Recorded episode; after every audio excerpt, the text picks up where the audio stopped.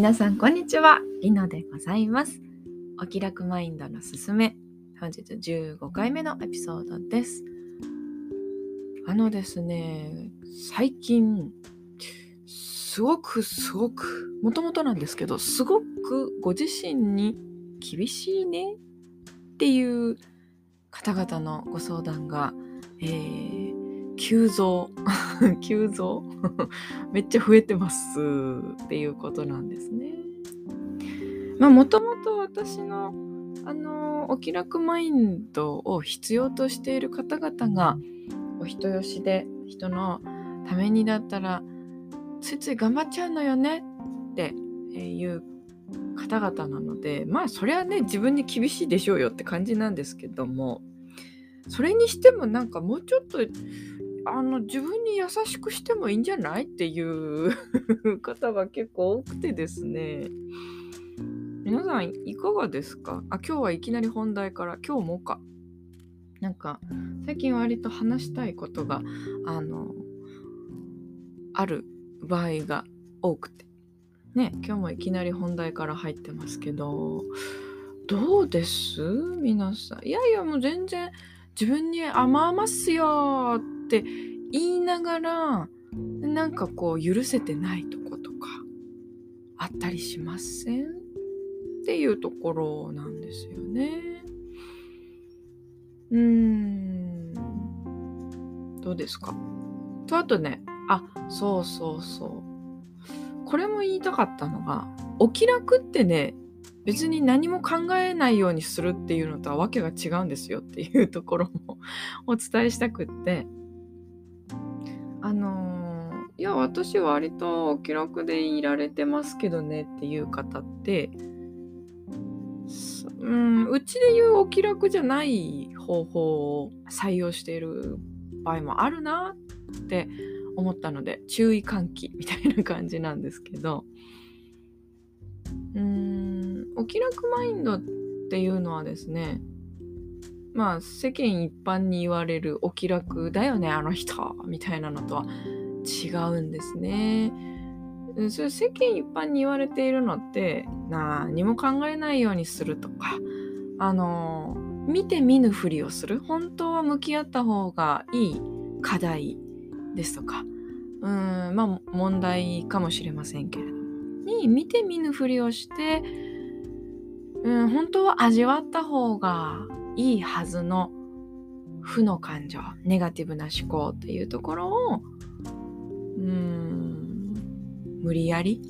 とか避けて通るっていうところで私お気楽ですんで何かみたいにしている場合がありませんかっていうねちょっとご自身に問いかけて見てほしいなと思いました。ね。うちはそうじゃないんで考えないようにしてたらあのなんだろうな生ゴミがああるのに見て見ぬふりしてそーっと あのなんか部屋の隅に置いてたって消えませんでしょ？っていう話なんですよ。パッと今自分の目に見えてないところから追いやったとしてもそれをしっかり、えー、消化して、えー、適切なうーん消化方法をとか処理処理ってあんま言いたくないけどもまあ消化してあげない限り残り続けるんですよねそれって。うん、負の感情もマイナスなえー、マイナス？とかネガティブな思考っていうところもですねなので、まあ、生ゴミで言うと、うん、見えないように蓋をして「ああ大丈夫大丈夫」って言ったからってどんどん発酵し続けるわけです。まあ発酵だったら肥料になるからいいけどただ腐っていってですねなんかカビが生えたり悪臭がしたりとか健康被害をもたらすような腐り方をしてしまったら大変ですよっていうところなんですね。別に脅したいわけではないんですけれども見て見ぬふりをしているといつかそれが大きな問題となって、えー、思わぬところでの痛手となる可能性がありますので全ての、えー、ネガティブもポジティブも含めて全ての感情と思考っていうのをあのー、しっかり一個一個ですね逃さずキャッチをしてでなんかえ一個一個もうキャッチするなんてもうめんどくさいじゃない大変よって、えー、なる方にいやそれがねめんどくさくなくって面白楽しくできたらどうですかっていうそんなアプローチ方法のご提案をうちではしています。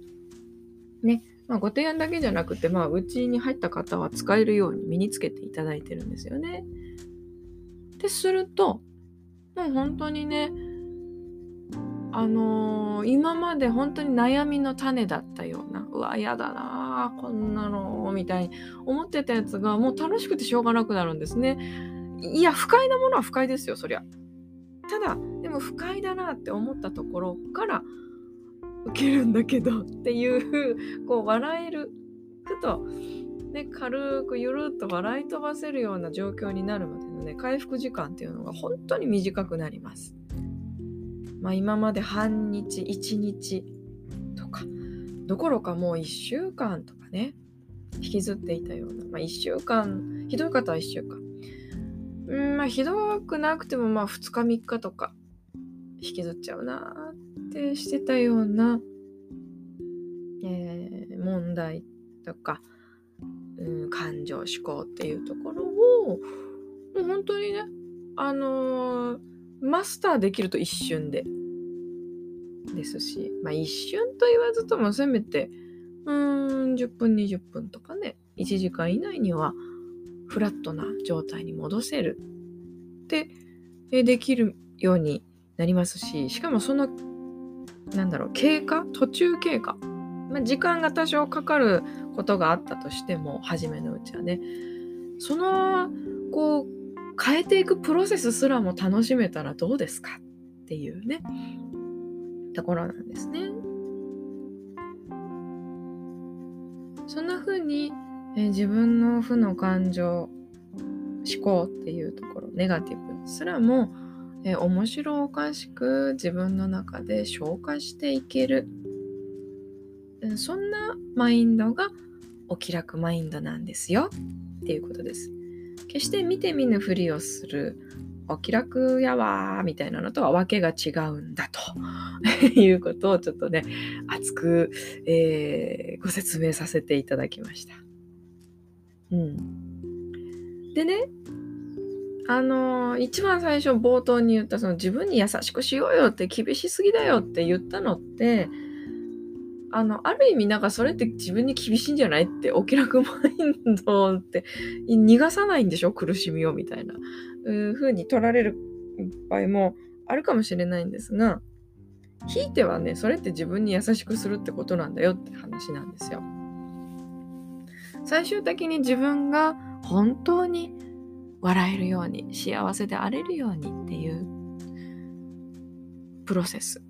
で自分を大切にしてないとできないんですよね。